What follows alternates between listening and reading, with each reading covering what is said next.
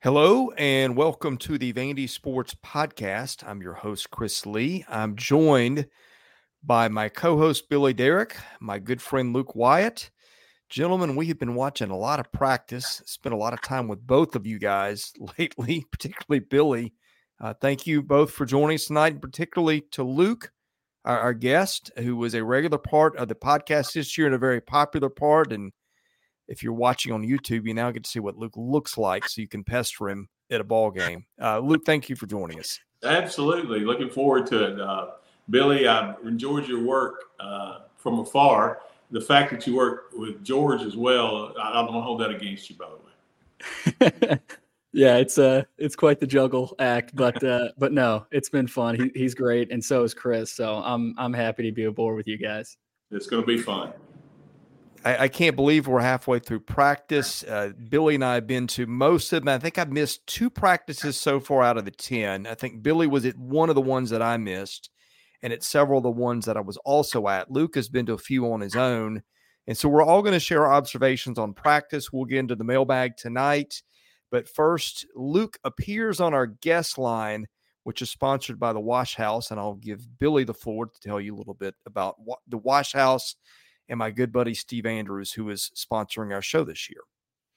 Are you dreading laundry day? Is it stealing time to do the things that you truly enjoy? Let the laundry professionals at the Wash House take care of that for you. With two convenient locations in the greater Nashville area, just drop off your dirty laundry, and their professional attendants can give you back the one thing you can never have enough of your time.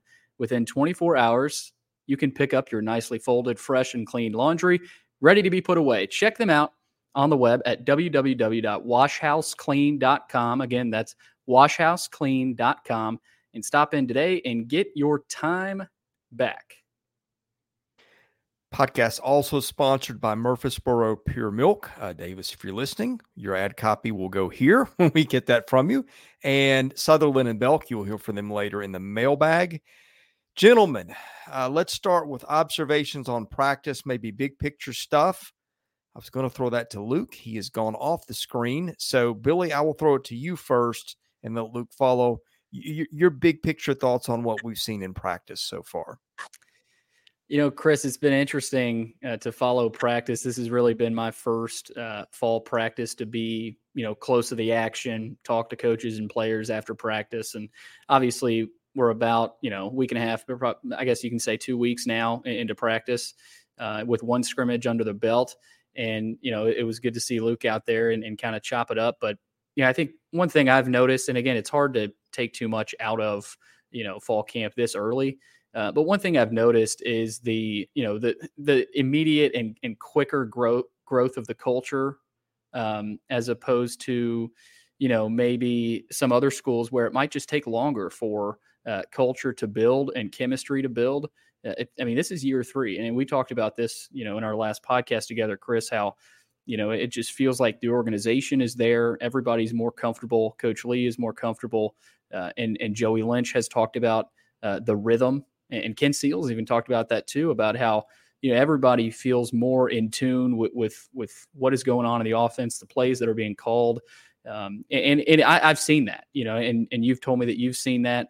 Um, and then defensively, of course, you know, obviously we we saw how they struggled in the scrimmage, but um, they've also got, you know, I don't even know how many guys out on that side of the ball. So again, I don't think you can really take a whole lot uh, out of you know the first couple weeks, but I will say the class of 2023 is a very talented class, and, and they're going to be very good in the future.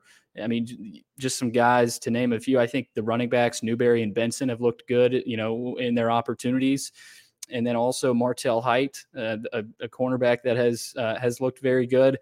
You know, and then a sophomore, even Trudell Berry as well, who is is going to be you know given opportunities this season. So, I think a, a, common theme has been the young guys that Clark Lea has brought in here to make immediate impacts. And you know, so far in practice, for what it's worth, I think they have uh, made their presence felt. Uh, but they're also meshing well with the older guys, um, and I think that's very important and something that Clark wants to uh, emphasize. So, yeah, Chris, for me, common theme is the young guys stepping up, and that's what Clark wanted to see uh, in the scrimmage. Luke? Well, the, the, thing for me, guys, has been Uh, I go back to Clark's first year, just how many, and we kind of talked about this before, Chris, how many of those guys could play for other SEC schools? Uh, you look around now, and there's several. Uh, I'm not sure there was more than a couple when Clark first got here. So when you see where we've come, I know we still have a long way to go, obviously, but we have come miles in the last two years. And the the job that Barton Simmons and Clark have done, uh, I mean, I applaud it big time. Uh, of course, now talent is it is what it is. These these freshmen are still freshmen, and you're going to get burned, and you're going to have some bad uh, situations that'll happen to them. But uh, for the first time, he's got some quality depth at certain positions. For instance, wide receiver, the defensive line. Uh, we haven't had that yet. And just the fact that they're going to be able to do that, that's what I'm taking from it. I feel like that now the depth is going to be the difference in us getting to possibly six wins. You guys both hit on things that I was going to hit on, and I wanted to expand on those and, and support your observations. Billy, you mentioned the culture. Yeah, I think it's it's not just the, the culture, the locker room, those kind of things, but it's it's conditioning and things like that. I, one thing that I've noticed, and my goodness, this was certainly an issue when Derek Mason was there at the end of his tenure. You'd see a lot of hands on the hips and guys out of shape and stuff like that. You don't see that much anymore. I, the, the, the next hands on hips episode, I've been looking for it that I see in practice will be the first.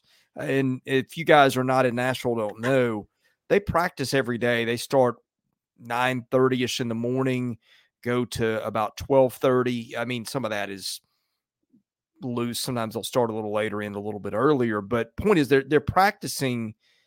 It, it it I mean, it could be worse. They could be practicing at three or four in the afternoon, but it's it's hot enough. There's been some days, several days, it's been in the 90s.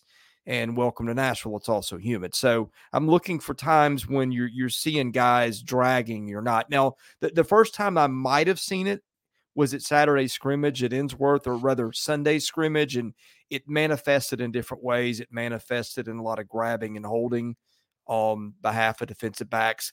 Maybe the other day, I guess it was, oh, I think it was maybe Friday. I don't remember. There was a an altercation at the end of practice where I guess guys lost their cool and, and Clark Lea let them have it over that. But for the most part, I think that what you said, Billy, is, has been spot on. Luke, you spoke to the depth. Uh, you, you, had the same thing I was going to say that a lot of guys, when, when Clark got his first roster, we look around going, who on this team's any good?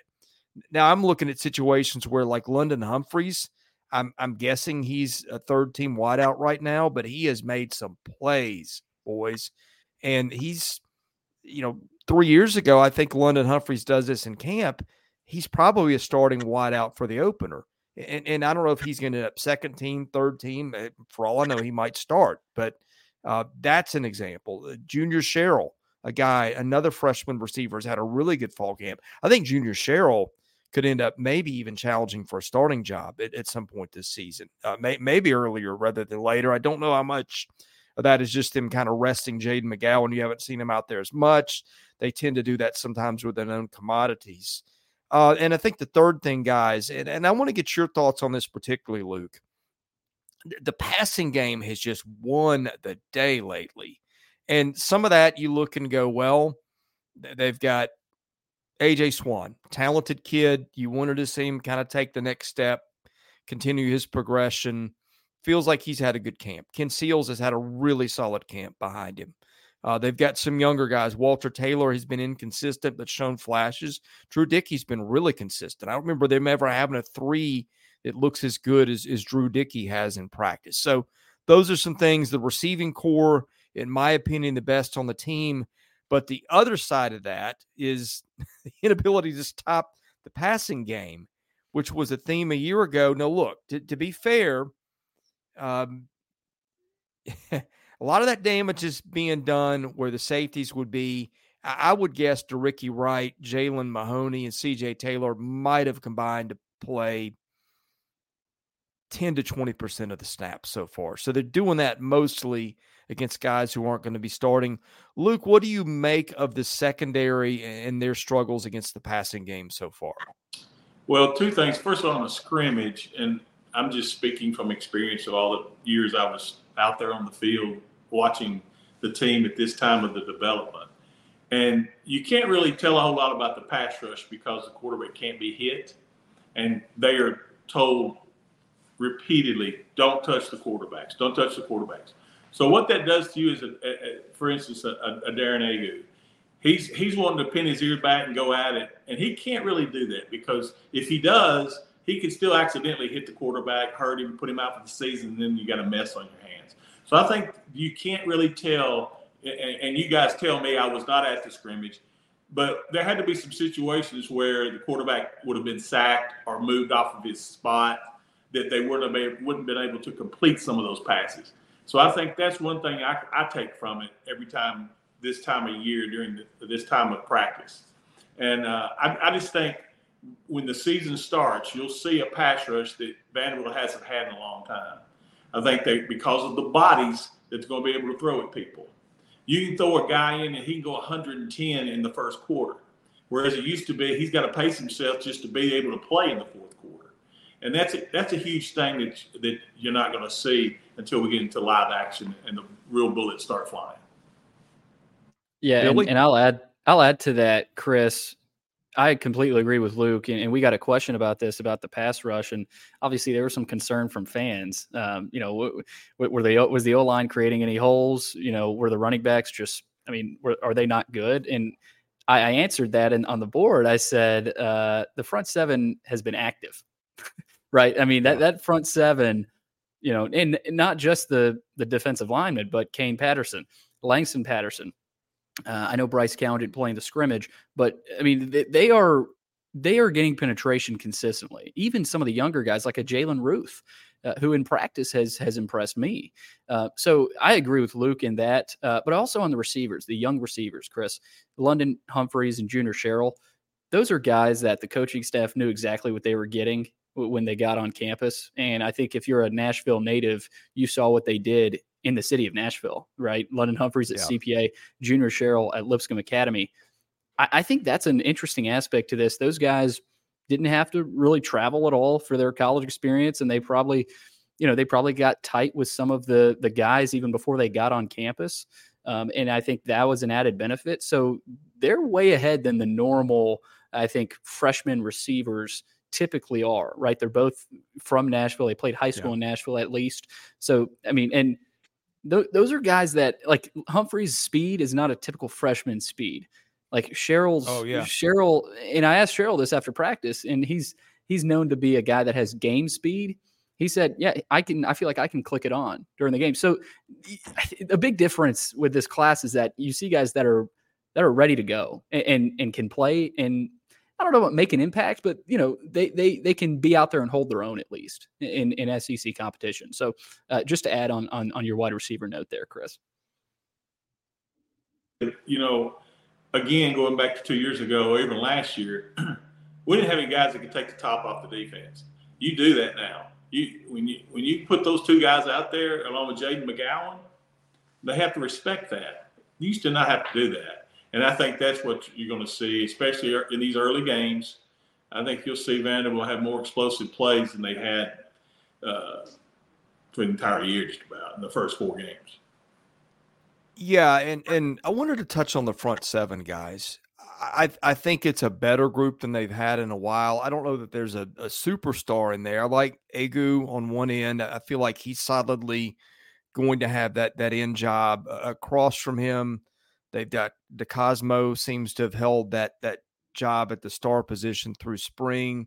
I'll be interested to see Miles Capers can make a charge. He's back in the middle. Uh, they got Lee Wataha and Demarion Thomas, a true freshman who's getting some reps at I guess the nose spot. They've got uh, Nate Clifton's had a really good camp at the tackle spot. They moved him inside. Davion Davis is is out there, uh, but clearly behind Clifton, and they've got Bradley Mann, uh, presumably is is a third teamer there, better than what they usually have. Mann's going to play, and, and, oh by the way, Christian James hasn't been out there yet. They'll have him at some point. Uh, the, the, linebackers, I, I feel like, have, have, done well. They have gotten after the passer some. Both the Pattersons have had good camps. Bryce Cowan I don't know exactly what to do with him yet. Uh, it's kind of like a CJ Taylor situation a year ago. Not quite as many plays, but he's but he's versatile. They've got him at linebacker, but I think he could easily be that anchor guy. But that's where CJ Taylor is when he's back. Um, you know, Ethan Barr's still there, battling with Langston Patterson. They're they've got two very different skill sets, and both going to see the field. Uh, Luke, Luke, I'll start with you. I feel a lot better about the front seven having watched it in practice.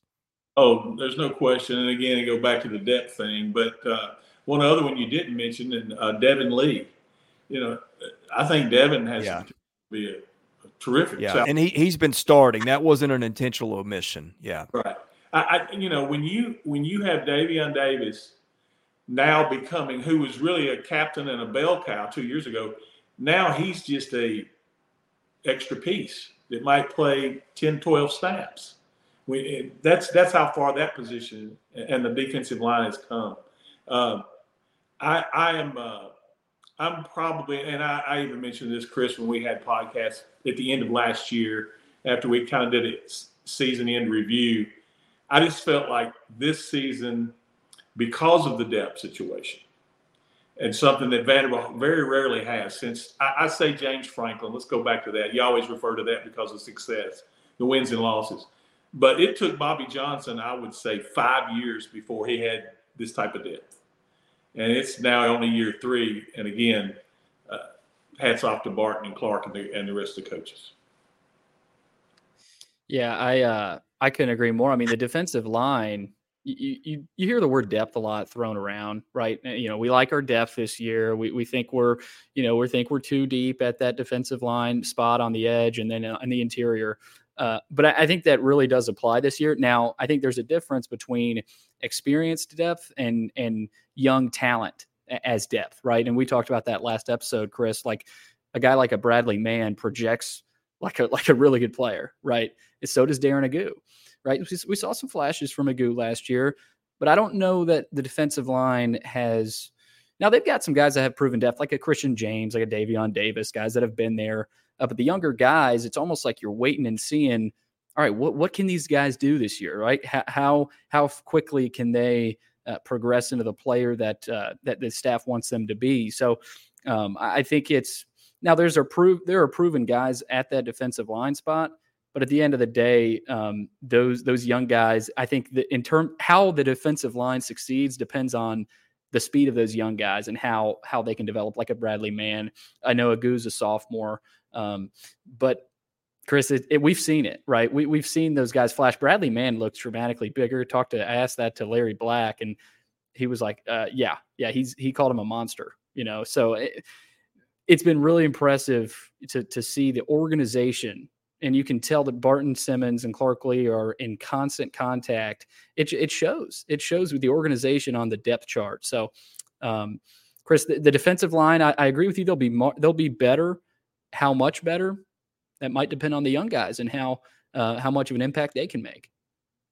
Yeah, I agree with that. Another thing, Billy, we haven't spent a lot of time talking about the offensive line. Maybe that's good. And again, it, Luke pointed out something. It's hard to judge right now because you can't go all out. But one thing that I do like, for lack of not knowing anything else, they have rolled out the same five starters, I think, every single mm-hmm. day with the same guys in the same spot. Uh, and left tackle to right tackle, they go Hansen, Castillo, Hernandez, Ashmore, Uzebu. Those guys have stayed healthy and they've stayed in the same spots. And I think that continuity has to help them. There, there's no doubt. I mean, you know that that's something that I haven't even really talked much about but I think Clark Lea, if you asked him, would be happy about that, right? you know, the offensive line, you know, there, there's there's no storylines, there's no talk. They're just they're getting to work and, and they're getting after it.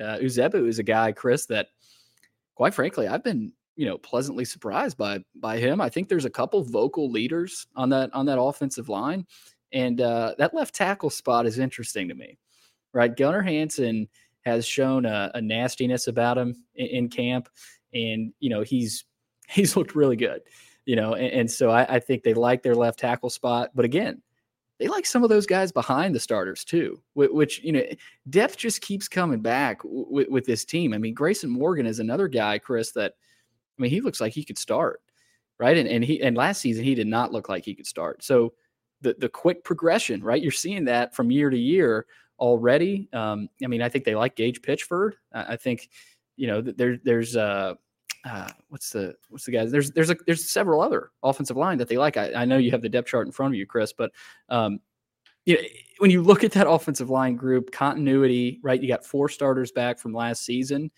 and that can't hurt you. I mean, that that, that certainly can't hurt you. Now, uh, protecting the passer, I think that's another level. Like in the running game, I think you can expect some good things from that offensive line this year. Uh, protecting AJ Swann, and I'm sure we'll get to, is is a different type of challenge. Luke, we, we've talked a lot about most position groups. We we kind of have touched maybe a little bit more on defense and offense. Uh, we talked about the quarterbacks a little bit, the receivers. We haven't talked a lot about the running backs. That's that's a question that I have. I'm not. I don't know that I'm sold on any of the guys, but uh, feel free. I think we're going to go to the mailbag in a moment because we've got about a dozen questions, and I have a feeling that's going to tie up a lot of the things that we want to talk about. But anything that that you've got on on the running back room, or maybe something big picture that we've not touched on yet that that you want to get in here. Well, the running back room more than any, you know, we, we talk about the biggest question marks coming into the season was the running backs and the corners, not necessarily the entire secondary, but the corners. And I still think that's the question marks. Uh, I do think that they have, again, like Billy said, quality depth, but it's young depth. So you have to worry about that on the defensive side. Now at running back, you got the same thing. You have Smith and Gillespie, but after that, it's all unproven freshman talent. And you guys know as well as I do, the first time you get swung at, it feels like you got hit by a picnic table. It's different than high school. You know, they, they, they may get hit one time in high school the way as hard as they're going to get hit in a Southeastern Conference football game. So that that's going to make them decide whether they want to, you know, take it to the next level. And I think Newberry, uh, Diego Benson, those guys, one of them will pop up. That's just the way it works. Uh, I don't, I don't have a crystal ball to know which one it will be, but you'll see one of those guys uh, get split the carries with Gillespie and Smith. Billy, let's grab the mailbag as soon as you're ready here. Let's do it. The mailbag is sponsored by Sutherland and Belk, a family owned injury law firm. If you or a loved one has been hurt in an accident, give Taylor or Russell a call at 615 846 6200 to see what your rights are and if they can help. All right, let's start with Denver Door.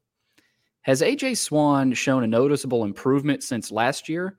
And if so, what looks different and how will that reflect on his performance this season? Chris, start with you. I don't know that he's looked any any better or any worse. I mean, he was pretty good to end the year. I, I feel like he's probably a little bit better. I still see some of the same stuff.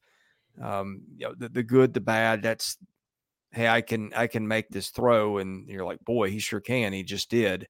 Uh, and then it's the next play I can make this throw. Um, yeah, well, there's there's another defensive back there that, that, maybe uh, would would disagree with that. So you see some of that. I mean, look, I, I, feel like the quarterback spot's in good hands, but I would like to see AJ's decision making improve a, a, little bit. How about you, Luke? Uh, same thing. I, you know, I will say one thing about AJ. In the words of Woody Widenhofer, he's gotten bigger, stronger, and faster. He looks he looks the part. He did look the part anyway, but he even looks more the part now he is a big, thick kid. So, you know, you, you hope that he stays away from the injuries because of that uh, and be a little bit more evasive as a quarterback. I think I, I don't think he's going to be a, or it's going to be an issue at all because I think that old line that we talked about will protect him and give him the time he needs. I think you're going to see a totally different offense. You know, Mike Wright, I don't know what percentage it was, but he was in the in the games more a lot more than AJ. And this offense will be daylight and dark of what they're trying to get accomplished and how. All right, Billy, question. you're welcome to.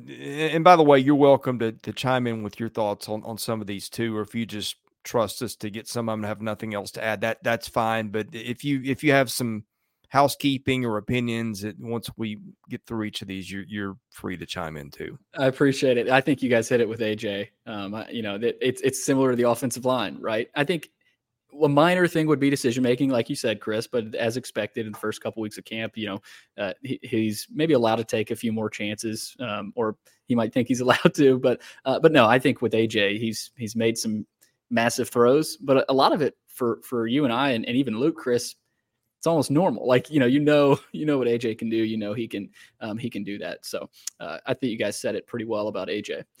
All right, let's go to NBA Door. Please provide another update on investment from your sponsors, uh, unless you want to save this one for the end, Chris. Uh, since you mentioned, let's let's get it now. Okay. Uh, as you notice, we've got two new sponsors: Purity, uh, excuse me, Murfreesboro Pure Milk, which is uh, they sell Purity dairy products. So if you're out there, you like your ice cream like I do, uh, please frequent your your Purity products and, and help those who help us. And, and my good buddy Steve Andrews at, at the Wash House. Now, unfortunately, we've lost as we've added two. Uh, we've we've lost one and, and maybe two. Um, and so we're kind of right back where we started after a summer of um, begging and pleading. Uh, so I, I, will just say this. Uh, I, I, continue to be committed to improving our product. I've, I brought you on. I'm going to get you a little bit of money. I have uh, secured some funding for Joey. Course, unfortunately, that means less in my pocket and less that we have to to travel or anything with. So we've got some giant holes in our budget at the moment. We would love more support. I'll just say this: uh, if the people out there who can afford to do this that are Vanderbilt fans don't do this, we will not get support anywhere. That it just does not work as a as a venture because we're competing against other things and, and other teams that um, you know just just have much bigger audience. Again, we're the biggest audience in the Vanderbilt market, but um, you know you, you see the crowds on game days. It is it is just always a tough sell. We appreciate the people who have helped us. We are going to open probably a patreon at some point too uh, and that might serve as, as sort of a tip jar to help us all out a little bit but we, are needing some some partners some businesses or if anybody just an individual would like to write a, a nice size check uh, at this point there's not going to be any travel um, I, I, need to pay you more than I'm going to, and, and I've got look unless I want to work till I'm 95. Um, you know, I've, I've got bills to pay at home too. So all that to say that if if you are looking to help us out, uh, God God knows we got we got a lot of ways that that people can help at, at this point. And um, if you are interested, email me at chrislee70 at gmail.com and we will we will talk more. There you go. And, uh, again, next I'll, one in the mailbag. All right, yeah, next ahead, one. I'm sorry. I was just going to add, uh, you know, the coverage. If you haven't noticed already, you know, we're we're busting our tails. So again, if if you want to um, sort of reward that and, and continue receiving this coverage, um, you know, we, we look forward to potentially receiving an email. you know, so uh, we will, um, you know, again, this is something, and I said it from the beginning that Vanderbilt fans have never seen. Um, and and I, I truly believe that. You know, we've got so many plans that a lot of fans don't even really know about yet. Um, and so, you know, we want you guys a part of this, um, and that's the only way this this can survive. So, I uh, just wanted to add that. Add that. If I can, I like to add something too. I uh, I have in the past talked to a lot of former players, and I know there are some players on the site, but other players that watch us on YouTube or whatever, and you know, reach out to me if you have questions of where's the you know everyone always wants to know where their money's going and why you need it and all that. I'll be glad to ask those questions and if i can't answer them i'll get you to billy or chris. But guys uh, if you want the best coverage of vanderbilt and again i've been around it for my entire life since i was 12 years old been on the sidelines and this is as good as it gets and it's not going to get any better so hopefully uh, everyone you guys will step forward yeah um I, I, guess I'll I'll just stop there. There's there's probably a little bit more to add, but I think I think people get the get, get the, the gist, gist of it. Yeah. All right. Next one in the mailbag. All right. Next one. Here we go. And this is a good one. I've been asked it multiple times. VU Matt 23. Who will be the starting corners week one? Luke, Ooh, we'll start with you on this one. I- That's a good question. week one will be Clark will reward guys who've been there. It'll be Anderson and Russell. I, Yeah, I would. boy, Billy. That that has been an interesting battle. It it really has. It really has. We talked about Martel Hight and Trudell Berry. Those guys, those guys look the part, right? And and they will get opportunities. They'll play. If yeah, if if if a gun was to my head, I would agree with Luke. Uh, just just because that's that's feels like Clark's style. Well, when when you say look the part, athletically they do. Um, they they have been on the, the the receiving end of some burnings too, which that that happens to freshmen. So there's there's a long way to go. Um, when when when the receivers are making these catches in practice, they're they're doing it against somebody, and um, you, you'd like to see that get better. So. And and I think having having better safety help would would help that some, but that's that's just not where they are right now. So, next one. All right, next one from Foghorn. Is our O line better at pass protection or run blocking? So, and this is a Luke, I'm gonna I'm gonna throw with that to you. Um, I I just it, it I think it's just hard to tell. I, I've always thought the running game was a tough thing to evaluate, and, and the pass rush for reasons you pointed out, they just can't go all out at this point. Uh, they've only they've only had one tackling practice so far, so to, to me it's I don't know. I, I I tend to think probably pass blocking, but I'm not sure, Luke. Well, last year we were more of a run offense, obviously. You're not going to see that this year. So I'm hoping uh, it's a 50 50 split because I, I think if we run for 150 a game or 125 even, uh, I'll be very happy because I think we're going to have to throw it for three, 300 a game anyway to win most games. So uh, they got to be to to be evasive right down the middle. They got to be good at both and for anybody to be a successful football team, they got to be good at both. So I think they will be. I, first of all, they have a star as a coach. Coach Blazek to me is Yes. a star, and uh, I've seen a lot of good O line coaches at Vanderbilt. Uh, he's one of the best. Yeah, and, and they've got some former Commodores helping them yeah, out as Chris well. Williams and somebody. Yeah, absolutely. Yeah, and those guys were stars as well. So you know, just another move, you know, from this coaching staff that might be small, but th- they're all about the details. So yeah, I, that's a tough question to answer at this point in time. You know, I mean, gun to my head, just from what I saw last year, run blocking maybe, but again, I, I think the hope, as Luke said, is that you're it's a 50-50 split. So uh, yeah, I, I again, my gut tells me run game, but again, who knows? Maybe the pass protection uh, surprises some people. Uh, he had a second part, uh, Chris. If you could pick one area for AJ Swann to improve upon over last year, what would it be? Decision making. Mm-hmm. Yeah, throwing late over the middle. Yes, yeah, I, or, you've or seen a try- or trying to make trying to make throws where you are outnumbered. and and we've seen a little bit of that where you know he makes a couple reads and progressions and just kind of you know you don't don't see a ton of confidence on the on a throw. So i yeah i would i would say that um okay. Let's move on. Joey dwyer longtime listener first time questioner what should i expect in regards to the FirstBank Stadium media food chris i think uh, you should be able to answer this Jim. Um, it probably depends on the, the time of day. Uh, the if it's a if it's a an eleven o'clock kickoff, it's a sausage biscuitish stuff. Uh, the, the food actually, I- I'll I'll give credit to Vanderbilt. Vanderbilt's really upped its media food game the last couple of years. I've heard people on other podcasts talk about how bad the food has been in the press box in, in Nashville. I, I got to give those guys credit. They have they've stepped it up um, to, to where the me. I mean, you get some of sometimes you get some of Nashville's better barbecue places. Uh, you get some good briskets and things like that. So I I have no qualms about the food. They even did an espresso bar, I think, for the Ole Miss game last year. And I'm not a coffee wow. drinker. Um, I mean, I say that I'm becoming one out of necessity some days uh, when the energy drink is not in reach. So that that's been kind of nice too. But I think if, if the food game is on par with what it's been the last couple of years, I've, I've got no complaints. Now, in the past, sometimes that's been, you know, box sandwiches and stuff like that, and, that, and that's okay. Uh, but I I think um, I think if they do what they did a year ago, it was it was not a bad spread. Joey, appreciate the question. I don't, I don't really have an answer to that. I haven't uh, been in the press box for a game, but uh, I look forward to what Chris has called some some good options. So looking forward to that. All right, let's move on to the next one from Raiders 1967.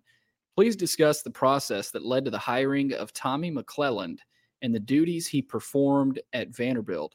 Is there speculation on a replacement? Luke, I'm throwing that one to you. I appreciate it. I uh, I can shed some light on it. Uh, he was a Daniel Diermeier hire. Um, at the time, Daniel didn't know the situation in athletics. He was feeling his way through, and he wanted someone that he could communicate with on a daily basis. And uh, when he had people that came to see him, he could have Tommy show them around campus and that type of thing. And that was the role that Tommy initially took over. And then his role grew from there from, to fundraiser. I mean, Tommy did everything as, as a deputy AD that most ADs would do. So, you know, that that's just kind of how it went. Uh, and I, I don't feel any ill will toward Tommy. In fact, I respect him uh, a lot. I liked him a lot the times I dealt with him, and I wish him well at Rice.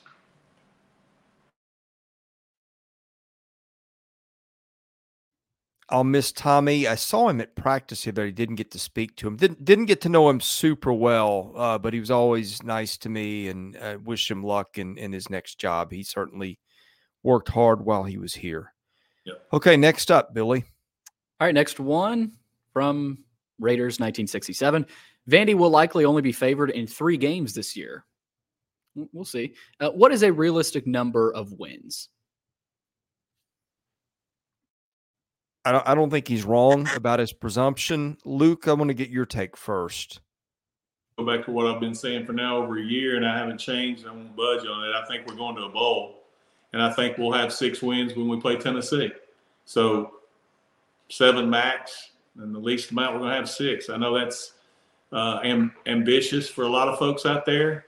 Uh, you know, we've only been to nine bowls in, in my lifetime. Well, actually eight. I wasn't alive for the Gator Bowl. But uh, you know, I, I, can just I can see the progression, and I I worked for eleven different coaches at Vanderbilt, and I can see their progressions. So I've kind of been not that not that I'm a soothsayer, but I kind of can tell when you have a shot, and this team has a shot. You know, and, and again, you always have to preface that by saying if we stay semi-healthy, and by that you can't have certain guys get hurt. We won't mention guys' names, but you you guys know what I mean they, they can't have that because that then that depth that you've now built up goes away. So if, if we stay semi healthy, I think uh, it's going to be a fun year for Vandy fans. My opinion, guys, I think they're a better team. I, I think they could go five and seven again and, and, be a much better team. But to me, I, I, just have trouble naming the six wins. Now, I think you guys will agree with me on this. I'm, I'm looking at the schedule to make sure I get this right. Hawaii, Alabama, A&M at UNLV. Get all three of those, not much question in my mind. And if they don't, there's there's a problem, right? So we're all on the same page there. Mm-hmm. To me, I think at Wake is is gettable, and if they're going to get six, is Luke? Is that fair to call that one a must win? Uh, uh, no, for me, and I'll tell you why in a minute. Go ahead, keep going down your schedule.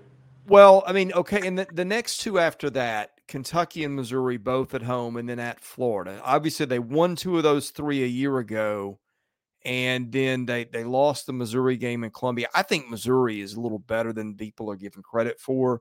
A, a lot of people are really on the Kentucky hype train, thinking they can maybe challenge Tennessee for the two spot. I, am not as convinced about that. Um, I I think with Liam Coen, they'll get better on offense. I, I just am not I'm, I'm, I'm not as sold on them. I think as some other people. I think they're a good team. Could they be a top 25 team? Sure. And then at Florida, and I, I think Florida's one where they've got a real shot in. Uh, but uh, there's a little bit of a hype train on Florida lately, and I'm a, I'm a big fan of Billy Napier. I just look at the talent and I don't see it. So I, I don't know whether I'm right or a lot of the public that's kind of getting on the Florida bandwagon late is right. So to me, the, the a lot of the damage has got to be done in those first seven games. Then you go Georgia at Ole Miss, Auburn here. I think is doable. At South Carolina, that is perpetually just a stumbling block for them. Um, so, Billy, I'll start with you. If if they get six, where do they get them? And, and then I'll give Luke the, the floor to finish what he started a minute ago. Well, I, I agree with you, and I think this is pretty obvious. Uh, Hawaii, Alabama, A and UNLV; those all three should be wins. At Wake Forest, that game feels like looking at the schedule, it feels like a must win. But I like I like how Luke brought up the end of that. You know, eh, you know he didn't he didn't reveal his answer, but I like how he brought it up. I haven't thought about it uh, because later later in the seasons, this these Clark Lea teams have gotten better, right? Where I mean, remember the, the Ole Miss game, Chris? Was that your one on on the road where you're like, you know, I know Vanderbilt lost, but I mean they they fought their tails off and and you know put up a good fight. So I know they didn't win the game, but they have played better down the stretch of the season. Um, and so I think, you know, you look at some of those games, of course, Kentucky and Missouri, those two are games that I think, especially them being at home, if you win one of them, you're in a good spot. If you find a way to win both, you're you're all of a sudden in the driver's seat, you know, for a bowl game, considering you you have won your three non-conference. At Florida, who knows what that Florida team is going to be? Uh, Clark Lea is, is is a guy that you know goes on the road. You feel like that team has a chip on their shoulder. Uh, year one in Gainesville didn't go well, of course. So I think Florida could be a potential spot for Vanderbilt to get a win at Ole Miss. Obviously, that'll be tough. I like Vanderbilt in that Auburn game. I don't know why, but I do. I, I just think Hugh, Free, Hugh Freeze in year one that could be a potential spot where maybe a Florida type game this past season where you know a lot of transfers where guys have just sort of and I don't want to say given up, but sort of packed it in. You know, and I, again, maybe that doesn't happen, but I think that that could be a situation where that happens. You know, it's tough. I my gut tells me, okay, as a fan, you should expect six wins, right? As the coaching staff, you should expect uh, six and not six, but a bowl, right? A postseason berth. Um, I'm still sitting in the middle of five and six, uh, five and six wins, right? I think they could go five and seven and be oh, a lot better team than last year. Uh, but I could easily see this team going six and six and maybe just maybe seven and five if things go right, right, and and things went right last year for Vanderbilt against Florida and Kentucky, and I I, I see the the the um, the progression of this program. But again, Chris, you've seen it. Luke, you've seen it. You know, watching Vanderbilt football, you know, you can progress as a program, but it may not show in the win loss column. So again, I'm sitting right in the middle of five and six wins right now. Maybe that'll change, you know, if if something happens here in fall camp that I see that I like. Um, but I think this team can definitely get to a bowl game. I mean that that is that is certainly a possibility.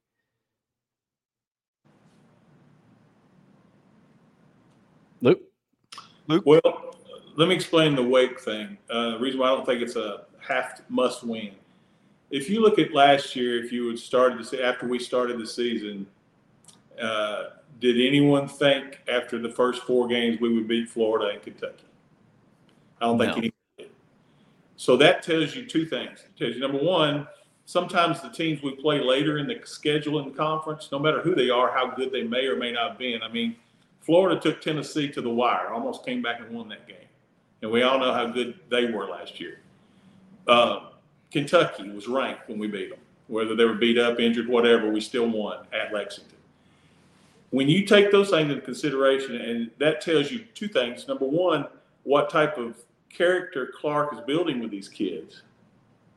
And number two, how the opponents view Vanderbilt later on in the season.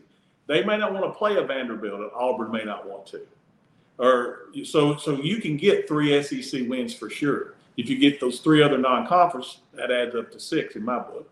So that's the reason why Wake is not, in my opinion, a must win because I think you, I can see three SEC wins in there.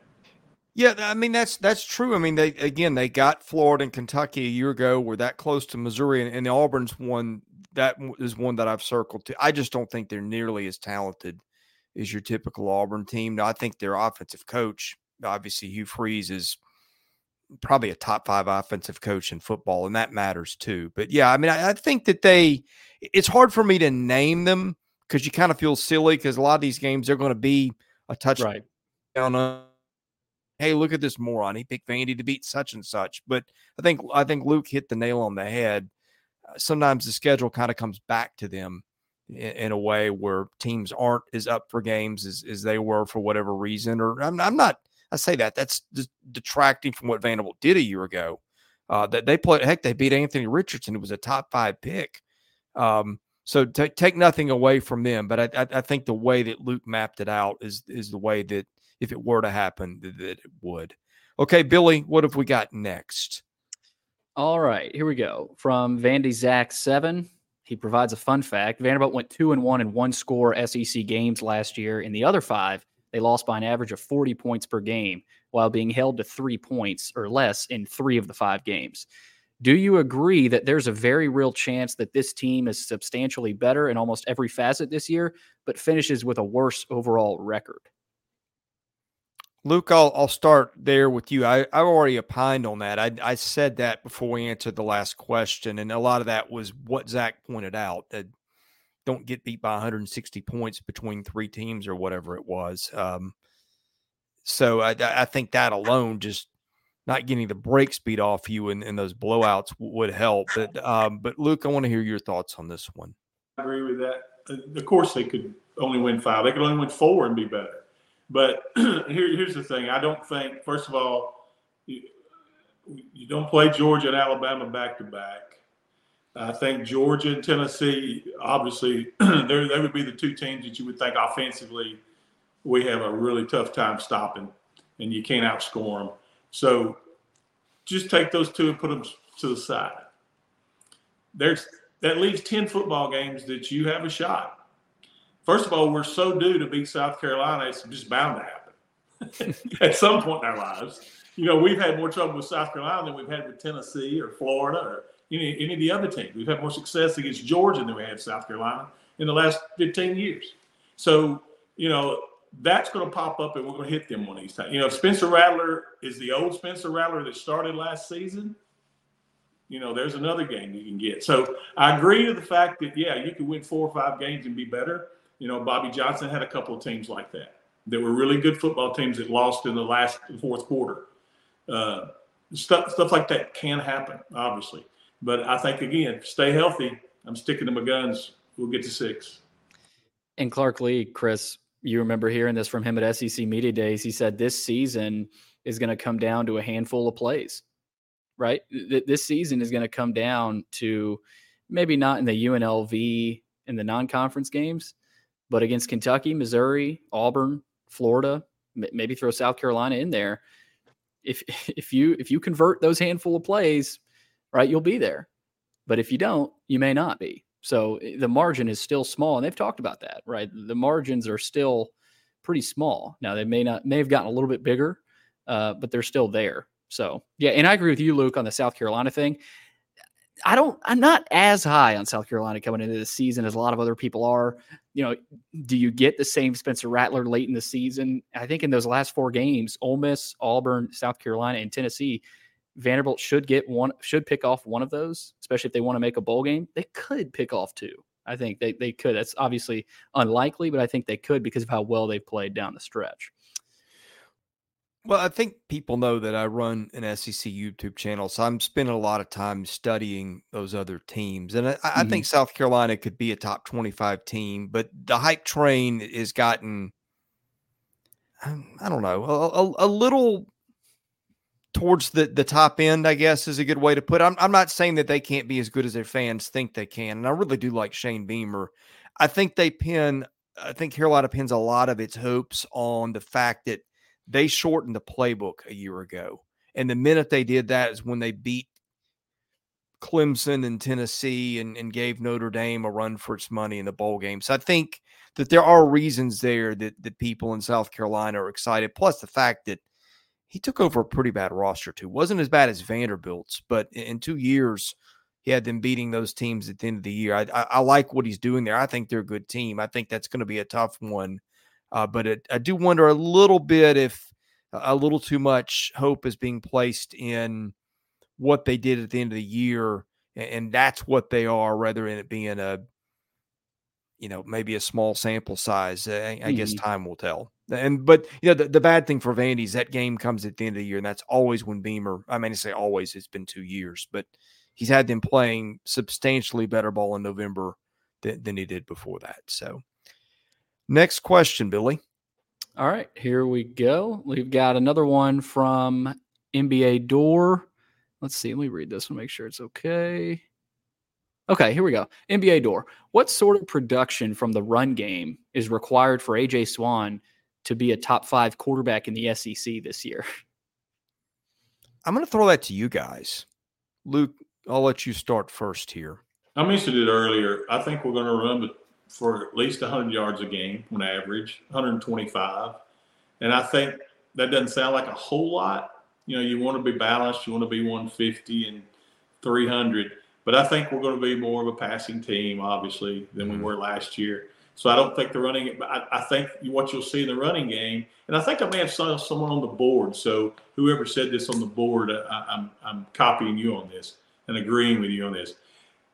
You're going to see one and two yard gains, maybe one or two yard losses. Then all of a sudden, one of those guys going to pop it for 50. Whereas Ray Davis, as tough of a runner he is, he didn't have that breakaway speed. I think you'll see that in these backs. I think they'll uh, they may have 10 carries and uh, you look back and nine of the carries were for a total of 20 yards and then one carry for 60. So I think that's the that's where it'll be in the run game. Yeah, and the question, the way it's worded, to be a top five quarterback makes it a little tough. I think that's a tough ask for, for That's this that is a tough ask. Yeah. um, but you know, it, answering the question, I think it might need to be upwards of 180 uh, because I was looking at Tennessee's uh, rushing stats per game last year, and obviously they threw the ball a lot. But Vanderbilt, that that's what Vanderbilt wants to be more similar to this year, a- and not you know Tennessee's offense, of course, but a, a similar style of maybe more tempo, maybe more, hopefully more explosive. Uh, and so I think you know, you've got to be probably upwards if you want to be a top five quarterback in the SEC, upwards of 180, maybe 190. Um, but again, to Luke's point, I don't, I don't think you have to be to to to look at Swann and and say, okay, he had a, a successful season. I don't know that he has to be close to 200, uh, and the rushing the running backs have to be close to 200. I, I think if you're sitting, you know, 110, 120, and and you're you know you're throwing for 300 maybe even 400 yards a game like you know you're you're winning games and and you know that's a good recipe to make a bowl game so um, it's a tough ask for, in terms of the top five quarterback in the SEC but um, you know I, I would I would say 180 190 to to answer that question uh, and then the second part of that he's got let's see with our apparent running back by committee approach who will have the most yards and how many will it be so very specific there, but uh, I guess to translate, who, who's going to end up being the guy? I right now to me it's Patrick Smith, guys. Do either of you have a different answer? I agree. I, I agree. I do think it'll be a, a, some running back by committee stuff, uh, but I think Patrick will emerge. Yeah, I, I agree, and, the coaches have have touted you know running back by committee, um, and and maybe that's it. That ends up what what it is, right? But I think in terms of a guy, you would say Patrick Smith, uh, you know, to to start the season at least. If he goes down with an injury, the good thing is they've got guys back there, right? That that they like. They like Gillespie. They like you know Newberry and Benson. And like you said, Luke, one of those guys is going to have to step up, uh, and and that'll be something to watch this season. All right, rolling along here, we've got looks like we've got two more. Raiders 1967. This is a good one. Who were the best offensive and defensive assistant coaches you observed at Vanderbilt? Luke? For me, oh, okay. Um, as a position coach or a coordinator, I, I'm assuming he's saying as either one. Uh, I'll just go with position coaches. Um, offensive line, Robbie Caldwell is the best offensive line coach I ever saw at Vanderbilt. Um, defensively, and we've had a lot of good ones, don't get me wrong.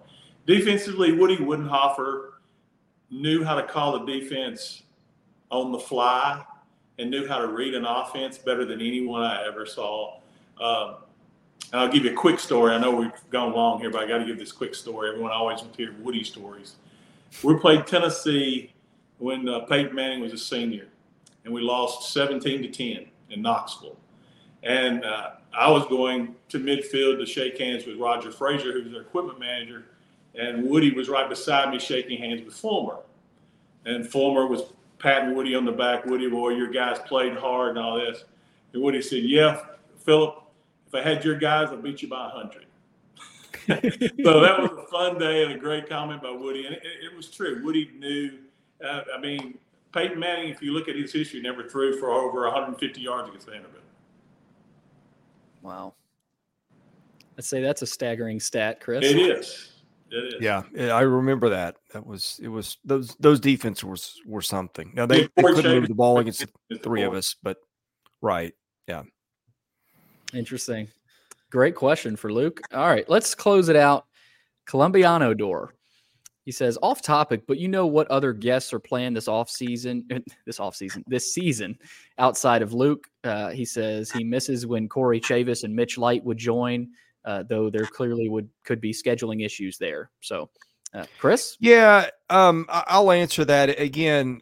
A, a lot depends on funding and, and, what time we have. I, I, just think you and I have spent a lot of time talking for what we have. I, I think more than three podcasts right now a week is a reach, and it, I think it's going to be probably one for the next couple of weeks. And I think that the week the season starts, week zero, leading up to that, we'll do some more stuff. But I, I think our plan is going to be more than likely we will have a post game show that we'll do like this. We hope to have them at a location near campus for home games. For road games, we'll probably all do them from our, our homes. And I, I think that will post after the game. We'll post that to the podcast feed, the audio only later. I think Wednesday, uh, I'll have to talk to Luke to see when he's available. I think Wednesday will be like a roundtable show. That might be when we can have a Corey or a Will Purdue or somebody on with us potentially, with with hopefully the three of us. And then Billy, I'm going to turn the reins over to you to do probably a pregame show that we'll yeah. put out probably sometime Thursday or Friday. Uh, it'll be we'll probably have someone from Vanderbilt on. We will probably have an opposing beat writer for a few minutes. Maybe we'll have an athlete or something like that. I, I, don't know what we'll have just yet. We'll get that in process. But other than that, guys, again, a lot of it's just kind of a funding at a time thing. I've, I've got my hands full with my stuff on the SEC side. Billy's got his hands full with his stuff with George. I, I think there will be some weeks where we do a maybe a fourth where seasons overlap um, maybe especially basketball and and football. That'll probably be you and Joey. Uh, and again, we might we might have one of those guys on occasionally if we can fit him in. But I, I just think um, with the resources we have of time and money, it's just it's harder for us than ever to do those. Uh, additionally, Corey can be a tough guy to pin down with his travel schedule. Um, I, I, think we'll have him on probably an episode or two. Mitch, I think, is just so busy with the athlete, and that, that's the other thing too. It's just it's hard to find people in the media, um, who who just have time to talk about it because it's it's not a it's not a beat where your bread gets buttered and people are chasing the Titans and and whoever else. So um, I, I, guess the the short answer would be we, we may have some of those guys on occasionally, but until we get a little bit more to work with here, uh, I wouldn't count on that being as a regular part of the show. And and I'll add this too, Chris. You know, the question was about other guests. Well, an answer to that is you guys, right? The fans, yeah, right. You know, we that's what we want. We want you guys to be a guest and and at, like you're in the room with us, right? Firing your questions away if you're mad or you're excited after a game, right? uh, you know, to, to fire those in. And, and we're going to do our best to answer those in, in, in the post game shows, uh, but also during the week with the mailbags. And if there's a, a big injury or a big piece of news, I'm sure I'll get on and do an emergency podcast if we have to. Like, you know, and I said this earlier, we're, we're flexible right? If Chris if Chris doesn't have time for something, I can hop in, or Joey can hop in, or if if you know if if Luke and I you know want to do one, I'm sure we can. If if Chris is is busy with other stuff, right? There's there's more team members now, which which I think is the good yeah. thing. So uh, I think one of the guests is you guys, the fans, right? And we want you guys to be as involved as ever. um, and hopefully that that creates some some some really good content. All right, guys. Um, parting thoughts here. I'll go Billy, Luke, and then myself. Just anything that we've seen at practice or, or picked up on that's that's relevant to Vanderbilt football is we in the show that maybe we didn't get into or you want to underline on our way out again. We'll start with you, Billy, then go to Luke. Well, we haven't mentioned Will Sheppard, right? Uh, and you know, he's a guy that you cannot forget about. you know, he was just named to the Biletnikoff Award watch list. How how did we do that? I mean, that guy's been their most dominant player in camp when when he's been out there. That's well, he didn't he didn't right. do a ton. And, and part of it's been out there, but right, right, yeah, yeah and, and I think that that's a precautionary thing, right? You they're building up to to the regular season with that, and Clark has said that, which is another aspect to Clark's style that I think you you know fans can respect and media members can respect, right? I think there's some fans that you know like wh- why did he only have one catch or you know so but again this is the first scrimmage as luke said earlier right it's it's these are about the young playmakers uh, but on will sheppard I mean, I think Vanderbilt's Twitter posted the video of him making one of the diving catches with his left hand, and all three of us were there and saw that. And I remember looking at Chris going, "Did did he just do that? Like eh, like did did he really just do that?" And so it's things like that that you know he's making normal, right? And and it's it's been a bit since a Vanderbilt wide receiver has has made plays like that, right? And even Jordan Matthews, I remember his freshman year, right? He would come in late in games and make catches like that but the way Will Sheppard does it, and I said this in one of my post practice reports, he just makes it look easy. Right. And I don't want to say he's not trying because he is, but it, it almost looks like there's that nonchalant, uh, you know, aura about him uh, that he just he's able to make it look easy. So again, Will Sheppard is a guy I wanted to throw out there because we hadn't mentioned him. Uh, the tight ends, Chris uh, Justin Ball had had a reception in the scrimmage. I think Logan Kyle has looked good. I like Camrion Johnson. Obviously, he's a, he's a young kid, but Chris Boyle, keep an eye on him. I, have liked what I've seen from him in camp. Uh, you know, showing a couple flashes. You know, he may not be as tall as some of the other guys, but I think he's a guy that that can be versatile. Um, you know, so I think you know, I, I think of a guy like a Sam Dobbs, who maybe isn't the biggest guy, but is athletic and can block and maybe sneaks by a defender when they're not expecting it, and makes a catch. So uh, in terms of the receivers, obviously Will Sheppard is there, but the tight ends, I think, uh, have been a little bit better than I expected. Like a Justin Ball uh, has has improved. So um, again, tight end is one of the positions there, and and I know Luke, we've talked about that. That's one of my parting thoughts because that's that's what they did a lot late last season. They they they they involved those tight ends and and it worked, right? So I think that's another question, at least um, you know, from my perspective. But uh, yeah, parting thoughts. Look, looking back, looking forward to, to this week at uh, at fall camp, and uh, again another scrimmage at some point next weekend. So. Uh, looking forward to it, but uh, but yeah, I thought I'd mention Will Sheppard, Luke. Uh, unreal, we haven't mentioned him yet. Well, it's, it, that's a good thing because that means we're talking about all that depth and help he has now. Right. You know, that's all we had to talk about before. So he, if Will Sheppard's an afterthought, that's actually a good sign. Uh, I, what I want to talk about a little bit is uh, some of the walk-ons and how they contribute. Now, I'm not saying they're going to go out and make big splashes in games, but in these early games, I could see a couple of those guys helping.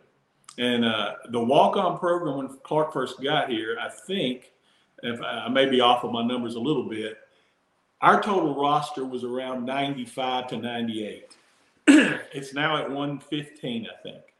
So adding those quality walk-ons is huge to a football program. That was one of the first things James Franklin did when he got to Vanderbilt.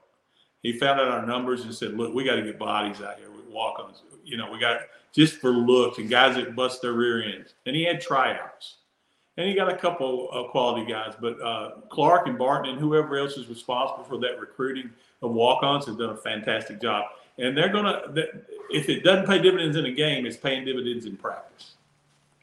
Yeah, I'm glad you mentioned that. I, I meant to get to that at some point. We asked Clark about that the other day in practice. We ended up talking about walk-ons for six minutes between a couple of questions yeah. we asked.